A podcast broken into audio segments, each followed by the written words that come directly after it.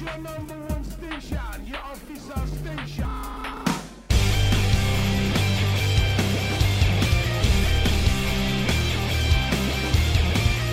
You're listening to The Itch, Rock Matters. My name is Casey.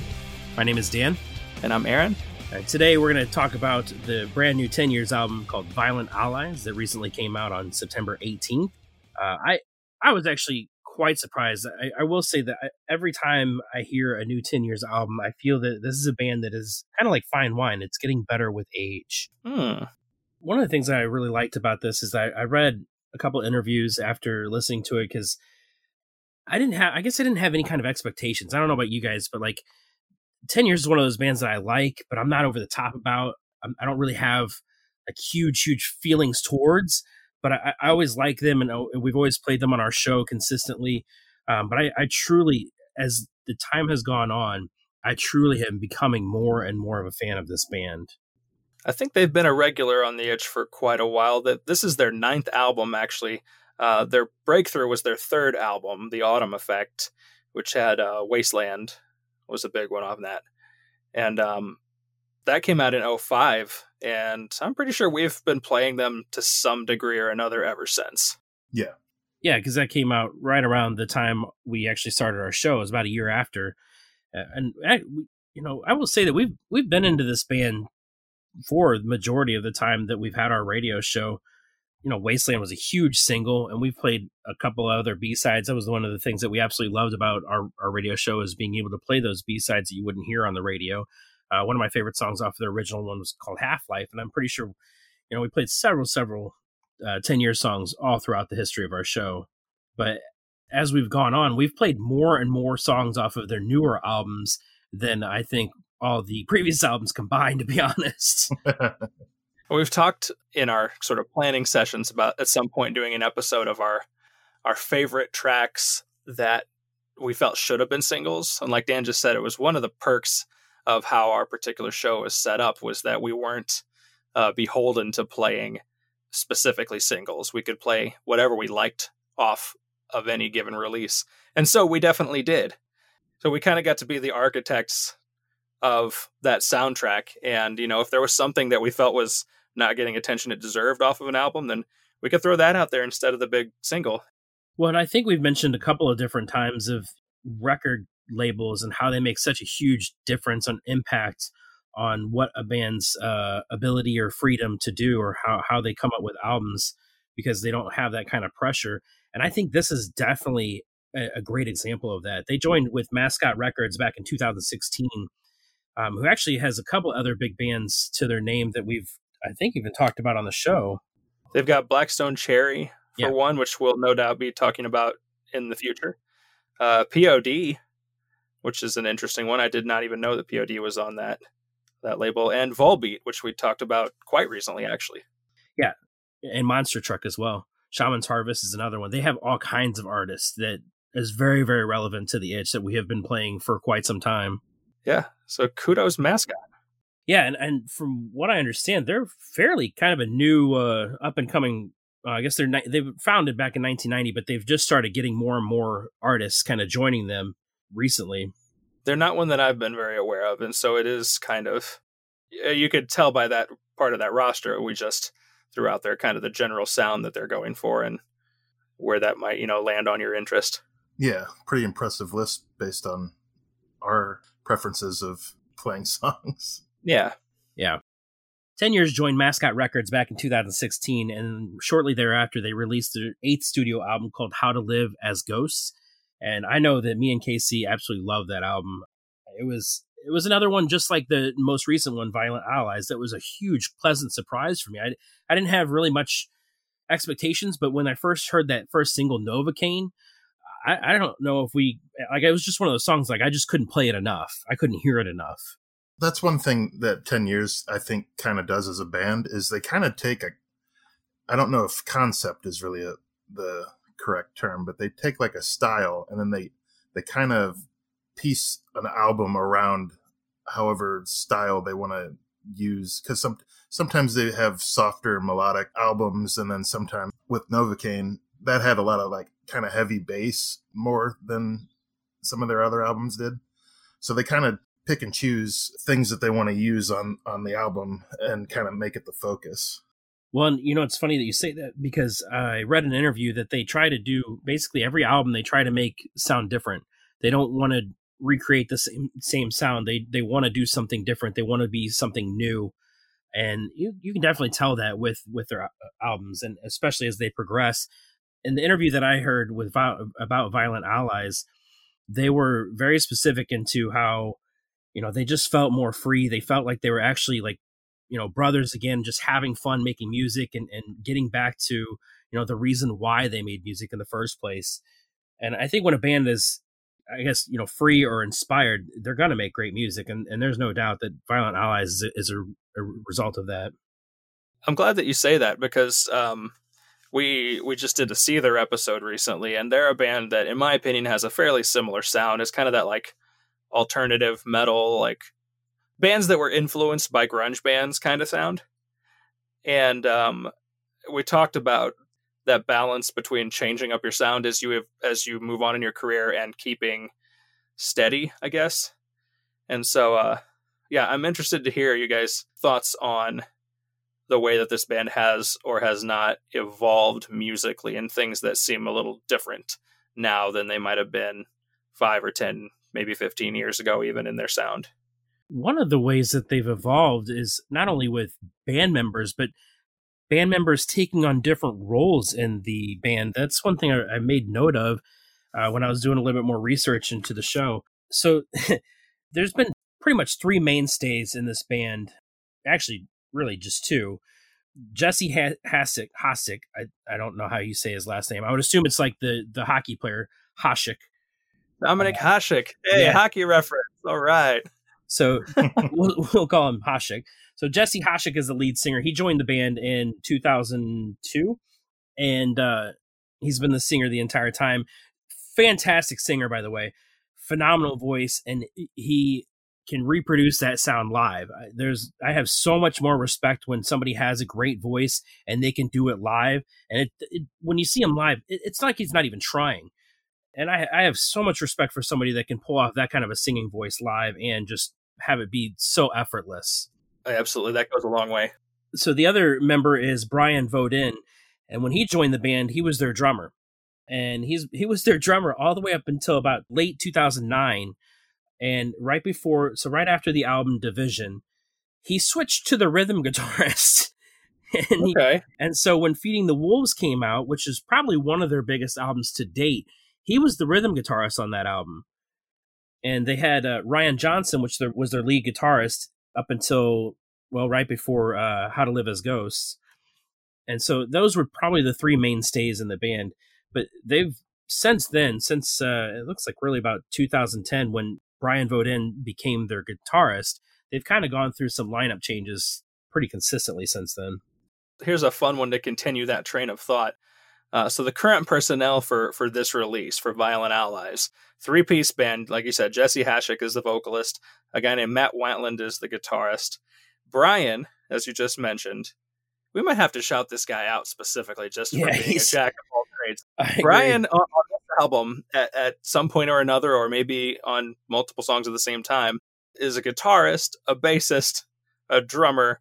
He also does backing vocals and keys and some programming. So he's basically the entire backup band and maybe even a little bit of production in there with the programming element.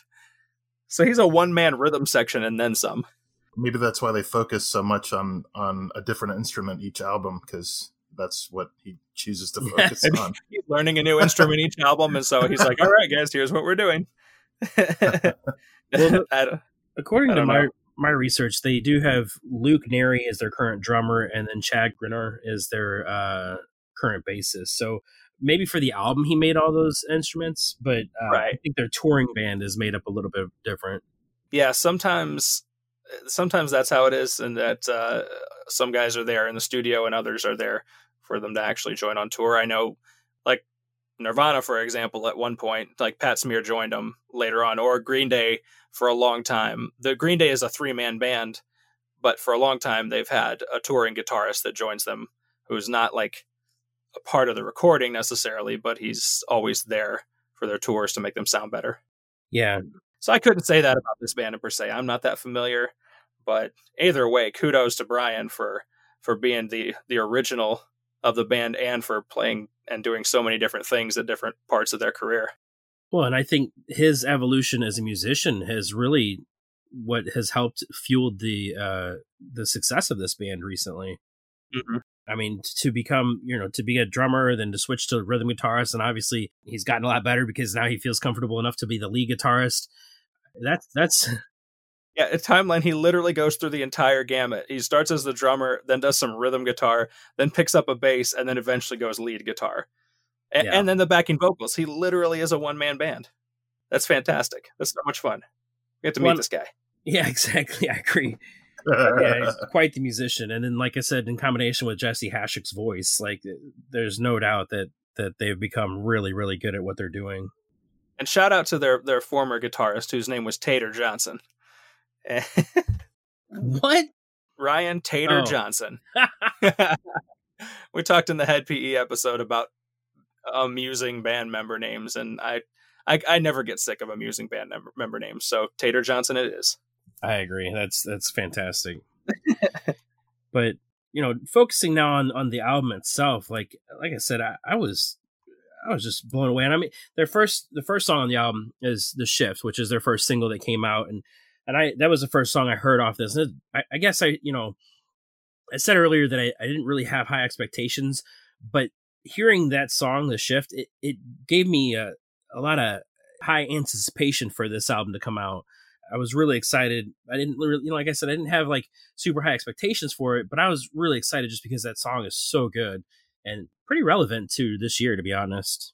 Yeah, Yeah. Did you think how wild it was? The the the line in the course of that track is "We're a violent virus without a remedy," and how appropriate that would be as a combination of things happening in 2020.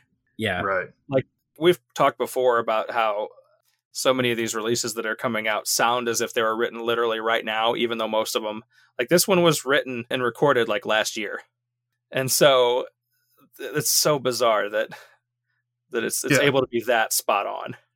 Yeah. I, I agree with that.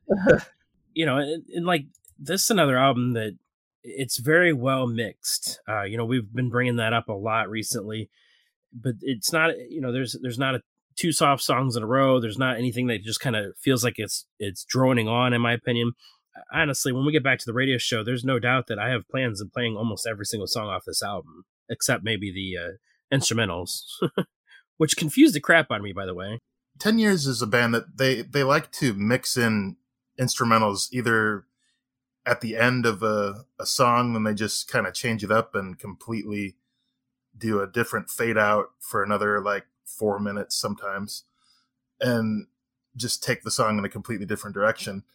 And I was kind of looking forward to some of their instrumental tracks, but on this album, they kind of it was kind of just quickly done, and then that was the end of it. So I was kind of curious about that as to why they changed it up now the way that they've done it in the past. the instrumentals on this album are called Planets 3 and Planets 4.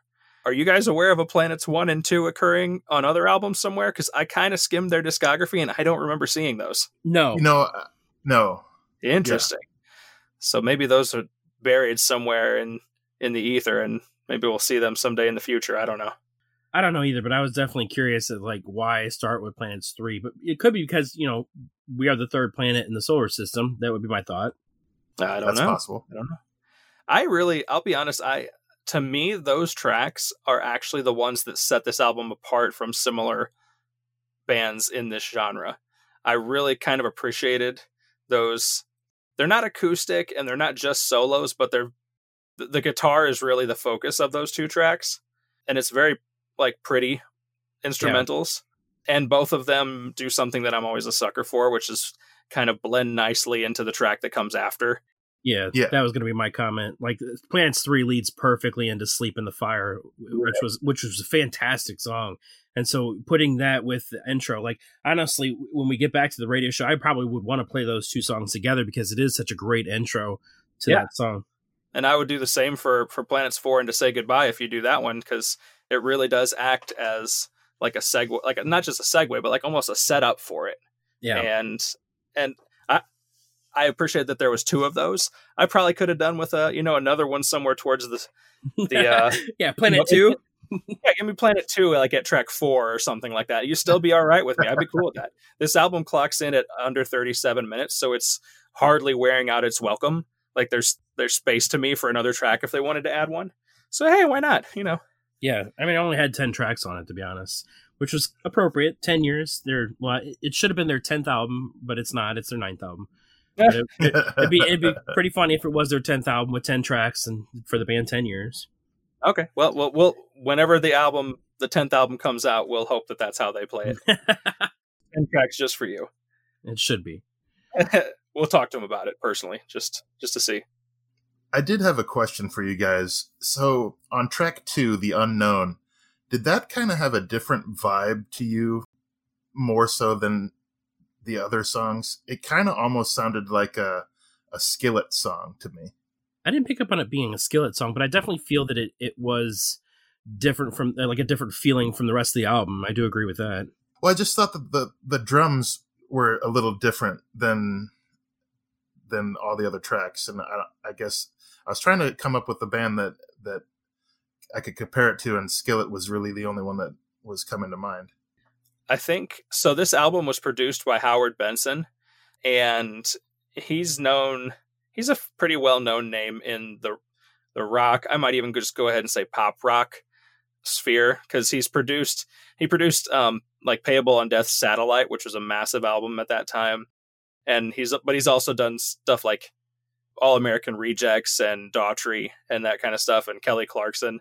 But one of the bands that he has been tied to a lot in the recent years is Skillet.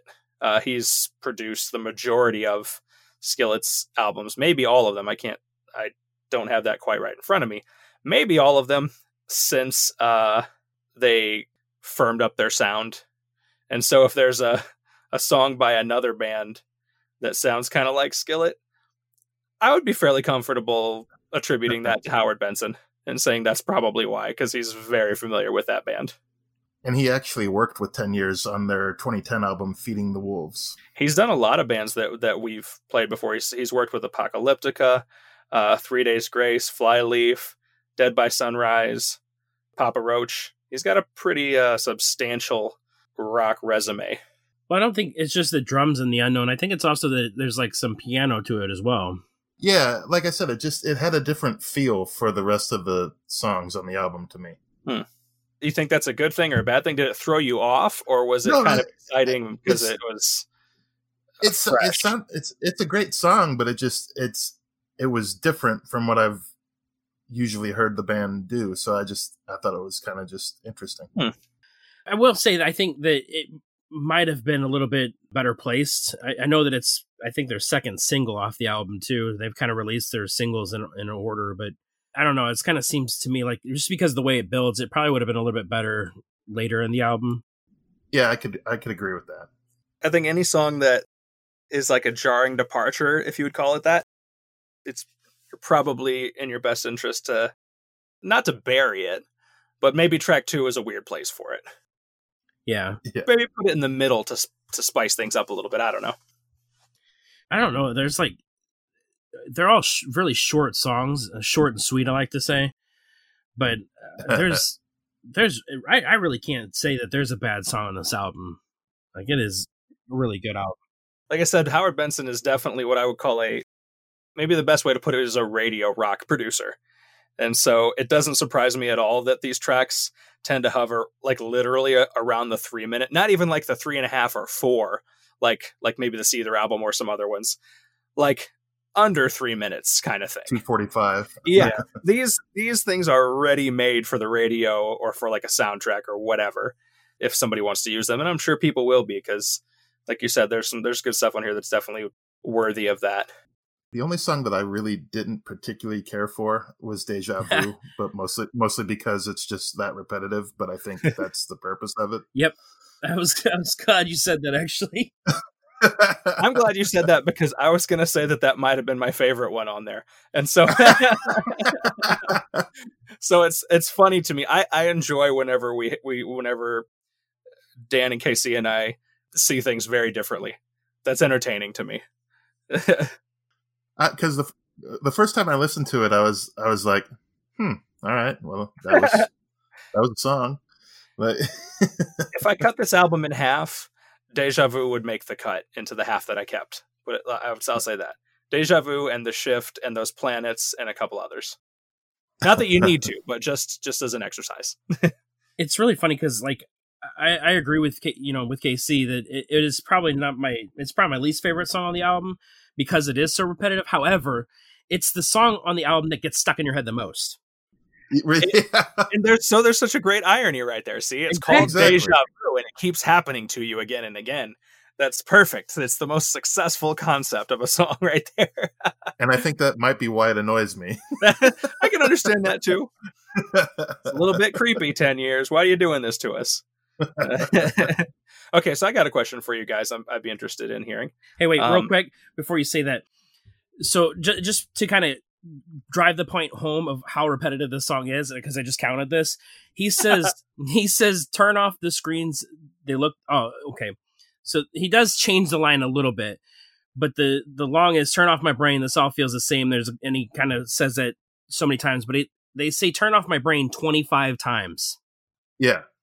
In this song. Well, I mean that will turn off one's brain just and to hear that again. Also one of the shortest songs on the album at 2 minutes and 39 seconds. So to hear it torn off my brain 25 times in a matter of two minutes and 39 seconds. That's why it gets stuck in your head. That sounds yeah. like a song that could be a torture device. You're welcome, U.S. military. There you go. Have fun. you probably will. So, what was your question, Aaron? Oh, yeah, sorry. So no, you're good. Um, my question was: so we talked about the shift, which uh, was the the lead single from this album. Track one uh, established by the itch as being a quality choice for a good lead single. Personally, I really liked it lyrically as this like call against nonsensical escalation and violence. Yeah. And uh, but my next question was, uh, what track would you guys pick as a single from this album? Because I know which one it would be for me. I'm curious if we're on the same page on this one, or if it's a deja vu situation where I feel totally different than you guys. So they, they've already, believe it or not, they've already released three tracks off this album, and, and, this has actually nothing to do with my my pick. But the first single was "The Shift," which you just mentioned. "The Unknown" was their second single, and their most recent single was "Cut the Cord," um, which I think are all great songs. But personally, my favorite song and a song that I probably would release if this was if I was like the PR person for this album would be "I Wish."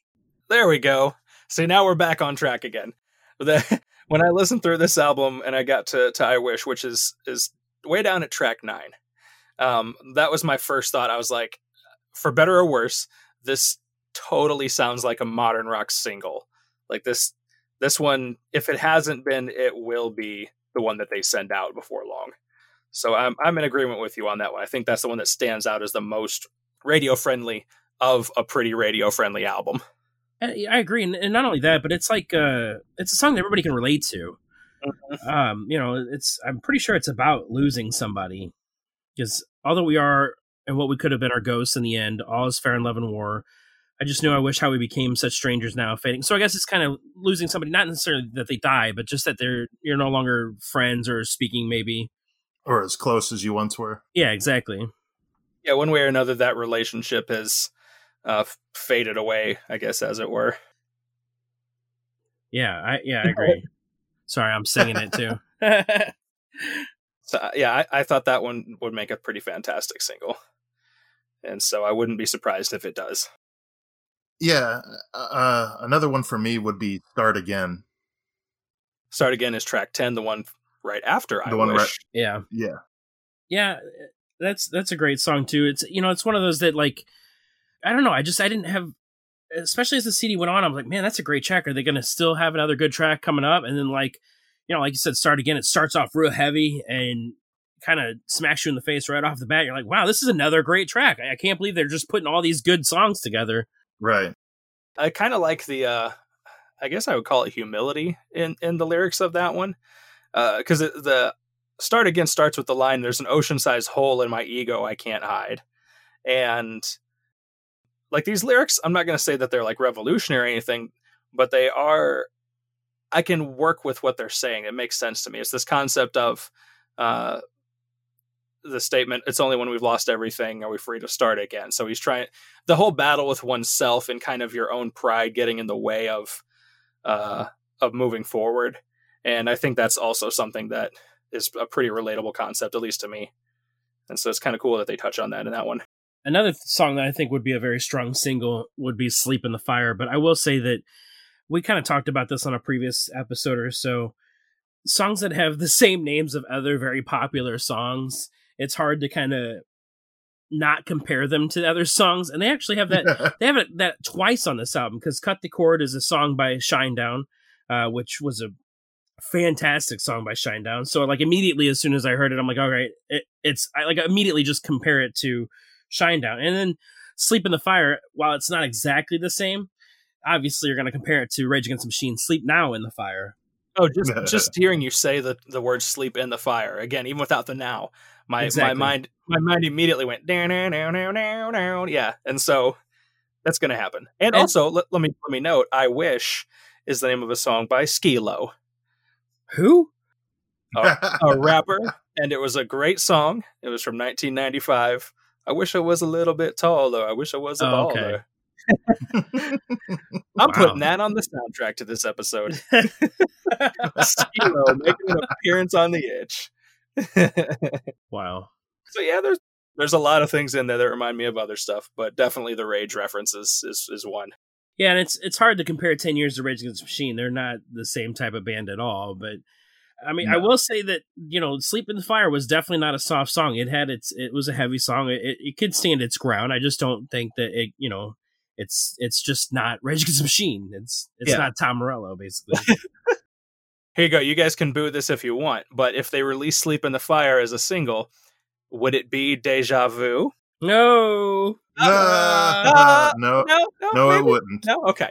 Oh man, I, we've been we I, like I said a couple months ago we got Casey out into doing a couple puns, and then and then we let him curl back up again, and we haven't heard any really good ones lately. So I had to try to stoke the fire to stoke the fire. Oh, there's so, a Seether reference. There you go. and so I don't know. We got to do something here. I'm not going to say it's a great joke. I'm just saying it's a joke. it is a joke. Right. a joke. It, it, was super punny.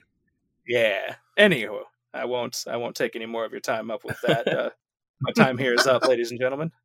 Um, so, so you know, we kind of mentioned singles, and I guess it's you you can consider that like your favorite track. But do you guys have like a top three favorite tracks from this album? I honestly would put the planets as in my top three or four. Interesting, or maybe like cons- cons- maybe even just like consider them like a single thing, so like conceptually. So you would, you know, they're one of your favorites even without the follow up songs. No, I would say that that they're necessary because they serve that purpose. They're those interludes. They're something that not that many bands in this genre do, and so it sets them apart. And they do play so well into the songs they bleed into, and so I would say that they almost function as a unit, kind of like at what you were saying.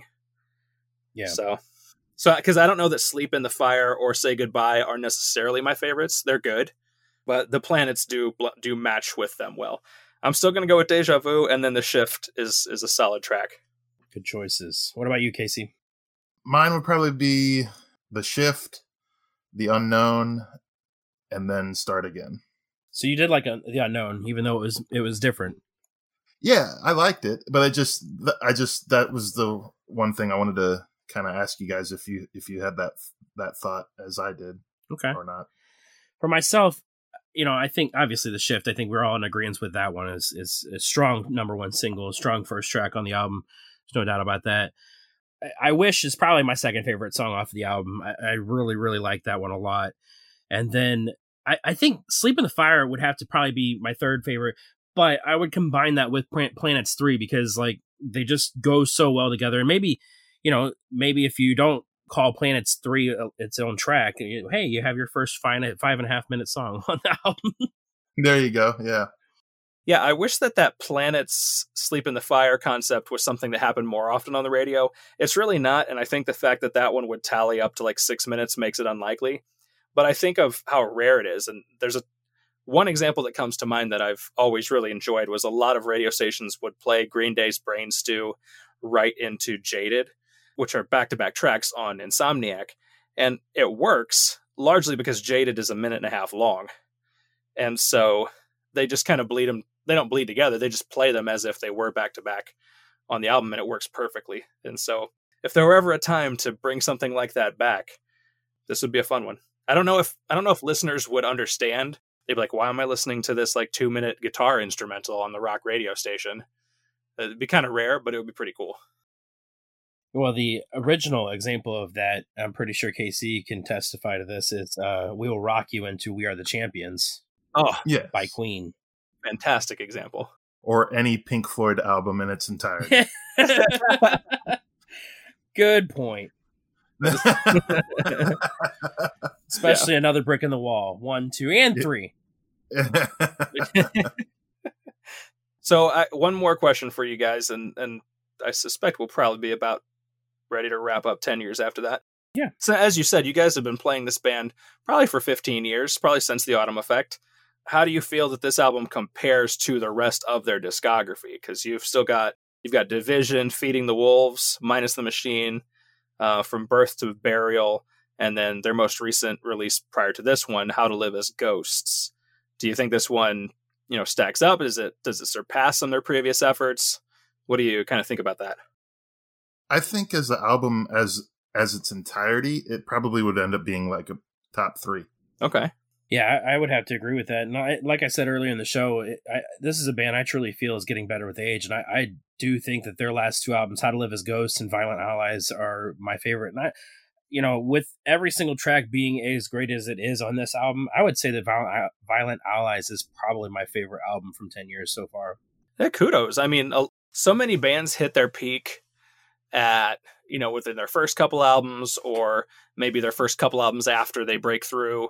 So to be going at it at album nine or or their seventh, I guess you might say like major release.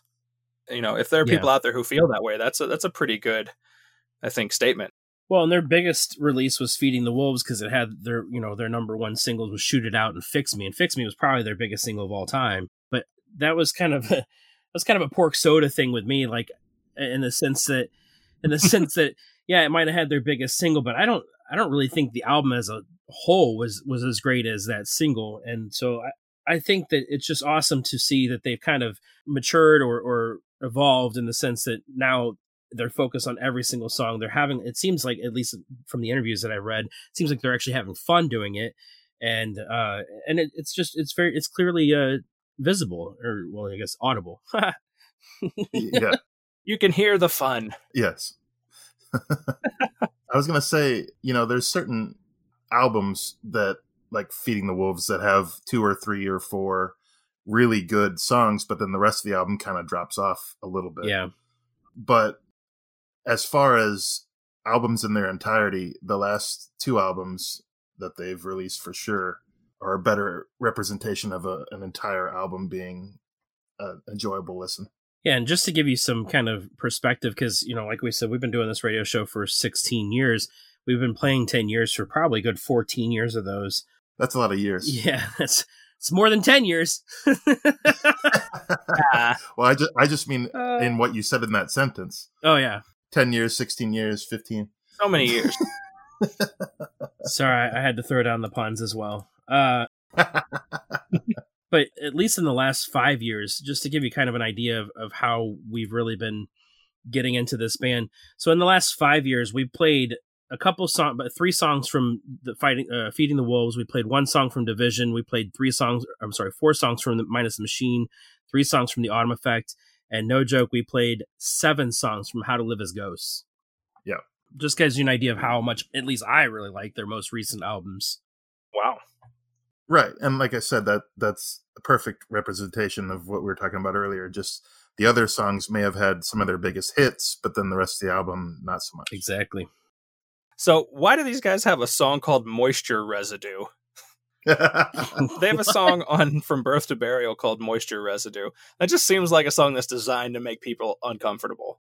Condensation. See, there you go, right there. I can take that little bit. That's a perfect outro bit, right? That we can use. we just made that one up right there on the spot. That was good. anyway, so you don't have to actually answer the question any further. we can move on. So, you know, just before we were talking about, you know, 10 years and kind of made a pun of all the numbers and stuff. And so we kind of were thinking about this coming into this episode about how many, not only band names revolve around numbers, but songs and album titles. And so we kind of wanted to play a little bit of a game. Yeah, we're calling we're calling it a numbers game. We challenged ourselves to see basically how high we could count using band names or album or song titles that had numbers in them. So there wasn't really a strict rule book to it. We just decided it would be a fun thought exercise. So we're going to see what we can do and if you, you know, the listener want to join us, we'll probably make this some type of social media game to see if you guys can carry on past wherever we falter uh, or any of them that we might miss. I know the first one, this is the one that I would lead with and and in my opinion, this actually counts as uh, numero uno and dos. and and uno dos tres, uno and dos are the Green Day albums aren't even the ones I'm talking about, and that is the song one by the band U2. Oh, see, when you're about talking about the song one, uh, as soon as I heard one, I think Metallica. You, Well, of course, of course, but once you realize that there's a band called U2 that wrote a song called One, then you got to double down and just have Okay. them both. I got that. Okay, I got you. That's a good one. But One by Metallica is absolutely, you know, right up there as well. I mean, that counts. yes. And believe it or not, there's actually, I don't know how many times this band's been brought up on our podcast, but there's also a song called One by a band called Creed. That's actually a really good song, to be honest. That was one of the early, maybe the first Creed single. Yes. was that it was from My Own Prison, right? Before before people hated Creed. Yes, that is exactly correct. That's when I actually liked them, and, and they were, a, you know, I considered them a decent band back then. way is Oh one. my Yeah. god, you can stop that. so Scott Stapp can do it, but I can't. I see. Okay. Yeah, that's that's exactly it. There's a lot of one songs out there. One is the loneliest number. That's another one. I don't want to get hung up on that number, but it is an easy one to start with. Yeah. Uh, well, that's. I mean, it, it makes sense. Did you guys did you guys have anything else for two, or is you two covering that base?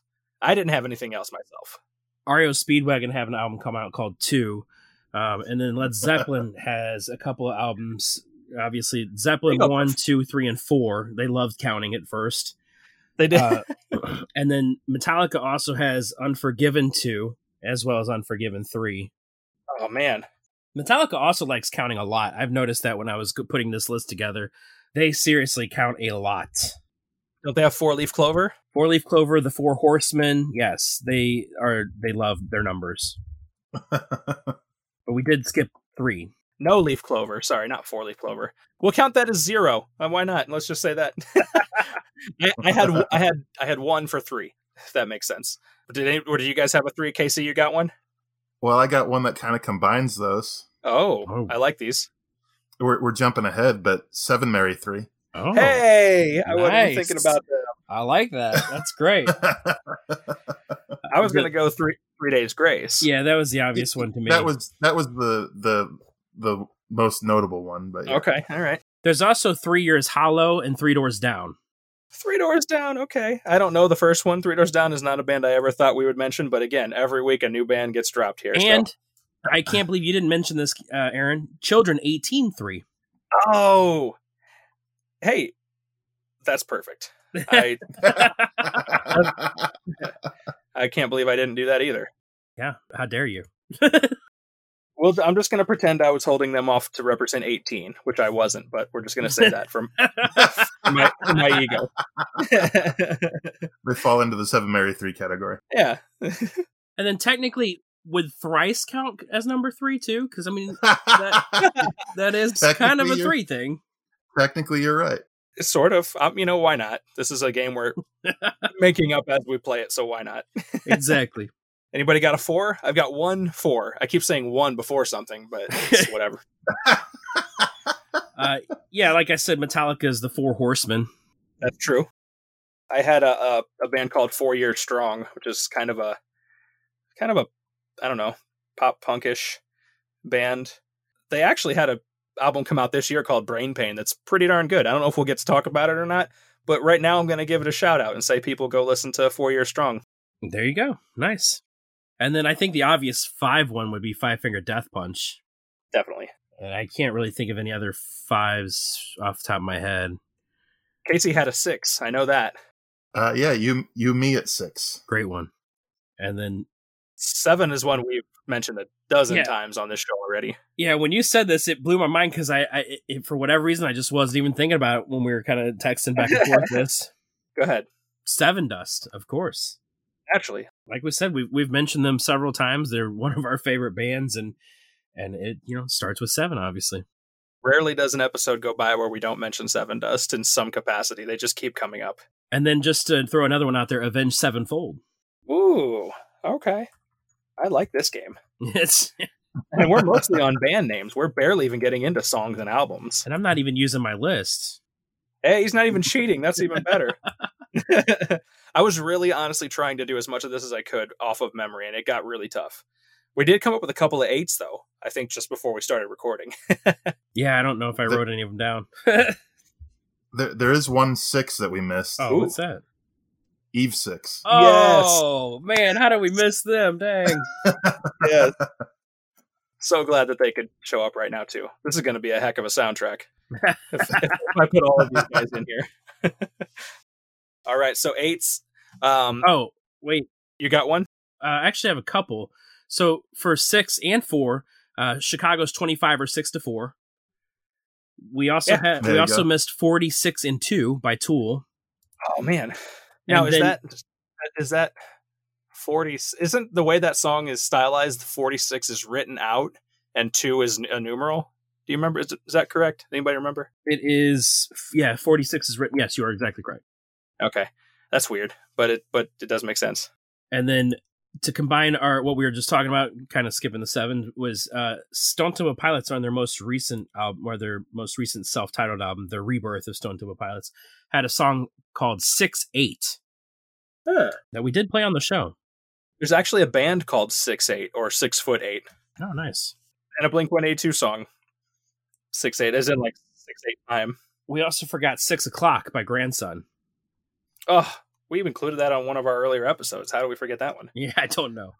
We love us some grandson, so there's a surprise that that one got passed. Apparently, there's a band called the Five Six Seven Eights, but I don't know them very well. They did uh they did a song in Kill Bill. Uh, okay. We missed a whole bunch of them. So we missed Three Libras by A Perfect Circle. We missed Okay. Five Five Minutes Alone by Pantera. And then I don't know if this is intentional, but the song Tempest by Tool off Fear Inoculum starts with the seven. The number seven. It's I don't know. Yeah. if Man, I they, can't Yeah. I can't count Tool's weirdness with that. I don't I'm not, I'm not on that one. I don't know. That's bizarre. yeah, it's very strange. Eight is um interesting to me because there's a band that had an EP come out and we've been talking all year about talking about their EP and we never did. and and that is the band Incubus and the EP is called Trust Fall Side B, which is a sequel to Trust Fall Side A from a few years back and in between those EPs they released an album called 8 yep. And then and uh, it wasn't too shabby. and then the most obvious number nine is Nine Inch Nails. Mhm. 10 years has to has to get covered right here for 10. Oh yeah. Well, then, 10 Years Gone is a, a fantastic Led Zeppelin song. That is that is notable. Um, a couple of bands that I don't even know what they're doing these days. I was going to say Ten 1010 Brick is another great song by Hurt. Oh, And- okay, 10 Speed of God's Blood and Burial is a great song by Coheed and Cambria. that's a wild name, man. Coheed and Cambria. Whew. I'm gonna never stop making fun of Coheed and Cambria for their for their pretentious names. Yeah. He's, he's definitely a unique one. Yeah, he's like, how many words can I put in this and people will still buy? Especially their album titles. Good Lord. I tweeted something about that for us like a week ago, talking about how uh, their album title is still ridiculous, but we're still grateful for them for giving us Welcome Home because it was the anniversary of the album. Oh, yeah. Good Apollo, and yeah, And s- so thankful for all that hair. and all that hair. It's it's magnificent. It was one of the craziest things I've ever seen, but still still enjoy it.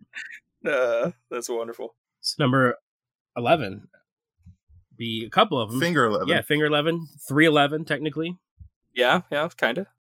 in a sense, Yeah. Eleven from Stranger Things. huh? Oh yeah, yeah, okay, my bad. Didn't count it down. Okay, twelve. The the legendary Twelve Stones of of that one album where all the songs sounded exactly alike, and then that time that he sang on Evanescence. I think Yeah. he's more known for singing on the Evanescence song than they are for their own stuff. Oh, definitely. There was a time when I was in high school where I really. I'm not going to say I love that 12 Stones album, but I'm going to say I had that 12 Stones album. and I listened to it a lot. And like every time I listened to it, I was like, this is really the same song. Like even at that age, I was like, I'm, I think these guys are bad. And, and so I feel like that. I really don't like to slam bands too much, but that was, it was super generic. And I feel like enough time has passed that it's okay to, to poke a little fun. So another one that I would kind of wanted to shout out real quick, and there's only one reason why I'll be quite honest. So uh, a song called Prelude twelve twenty one by AFI, and the I only reason. Yeah, the reason, main reason why I absolutely love this song is because it was used in Smallville Yep. for like a season finale, and like the way it was used was just so epic. Yep. It's, I just got one hell of a beat to it, but man, just like the way that like it was used in the, in that show was just it, it made that song so much better than what it. I mean, what what I imagined it to be. the itch has never really been AFI fans, but that particular song, I and apparently Dan at least have had a soft spot for for years, Yes. and so so good job AFI and and also making it in here. Yeah. and mentioning Smallville, not to be confused with Remy Zero. Oh. Hey, we got a zero. Somebody save me. You guys are, are gonna hate me for all that. I gotta quit. yeah. Yes. Yes, we are. so let's see here. We're on thirteen. We're up to thirteen. I got one. Uh, Perfect Circle's Thirteenth Step. One of my Ah. favorite albums of all time. Nice. Fourteen. Honestly, you got something, Casey? I was gonna say, should we times it by two and talk about apartment twenty six?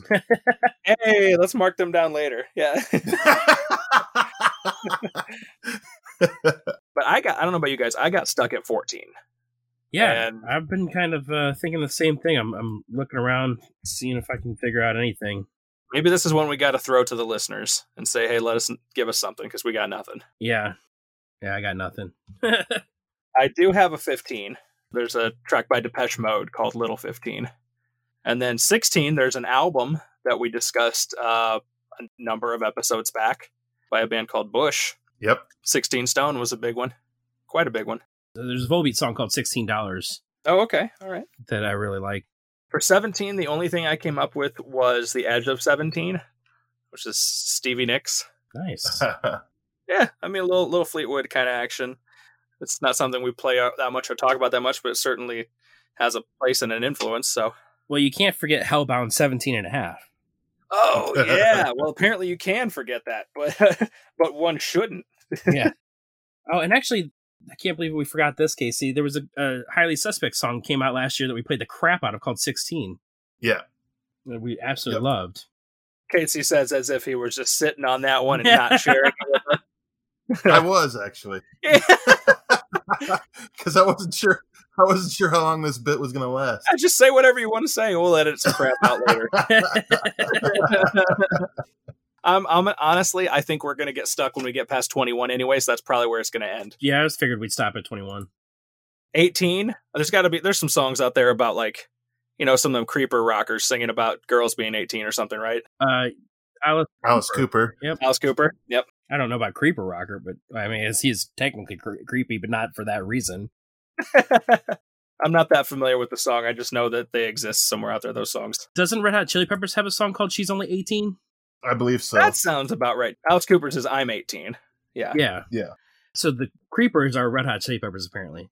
you know i don't i don't want to speak ill of them but i, I would believe it if somebody said it yeah, we've spoken of our fandom of the chili peppers before so 19 was another one that i got stuck on i did have an 18 it was a band called 18 visions but that was about it There was a local band that was called 19 around St. Louis, but uh, no, I couldn't. I couldn't really think of anything else either.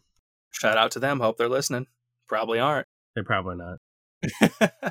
I got nothing. Casey, you sitting on one from there? Is there a highly suspect song you need to share with us For 19, for 19? Yeah, how about Huey Lewis and the News? Thank you, number 19. There you go. I guess. Why not? Sure. Oh, here's one we forgot. Okay. All right. Gorillaz 19 2000. Oh, Yeah. That's the one I'm going with. I like it. It's 19 2000, so that Yeah. totally counts. Yep. I had more of an issue with 20, to be honest. I told you off air the the only thing I came up with off the top of my head was Matchbox 20, and I wasn't Oh, that proud right. of it, but Right, it was yeah. something. I do remember that now. It wasn't the peak, but and then 21. 21's not that hard. Oh, 21 Pilots. 21 Pilots is an obvious one. Uh, there's a Green Day song, 21 Guns. Yep. I think this is the third or fourth time Green Day's been mentioned in this episode now. They like to count too, obviously. They do, yeah. Uno, dos, tres. And then uh, one of mine that's a little bit under the radar.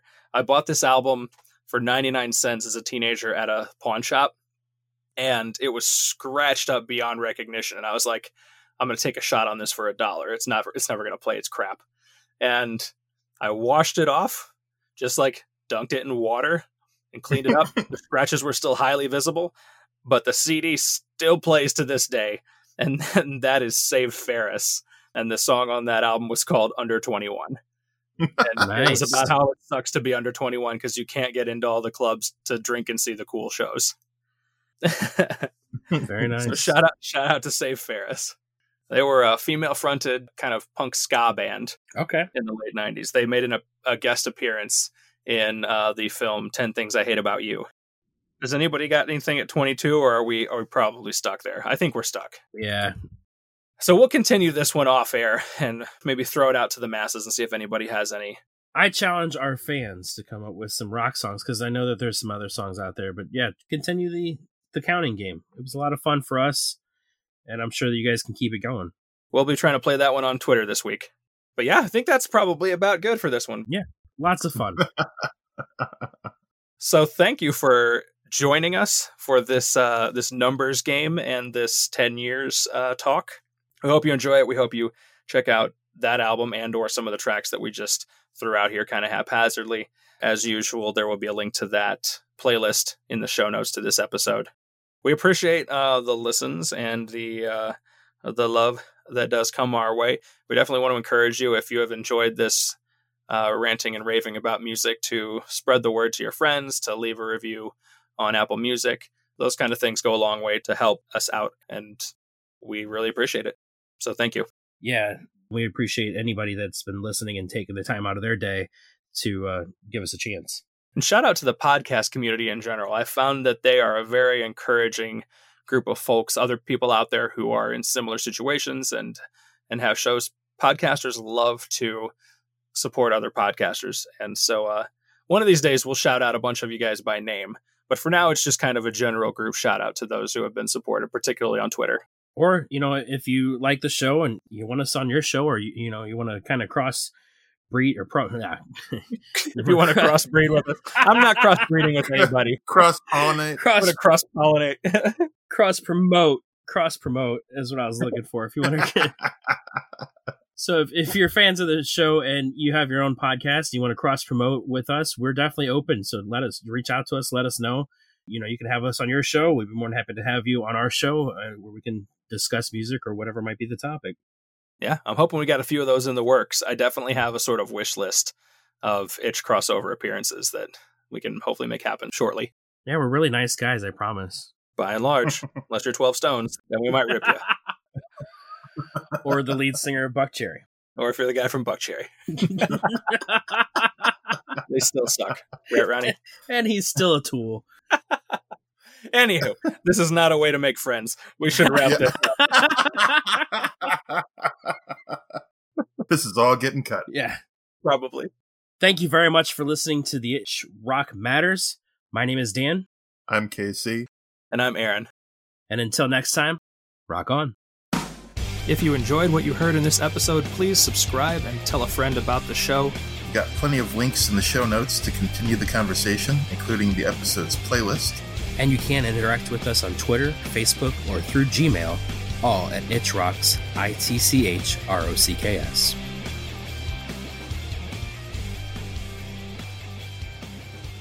Condensation. Sation.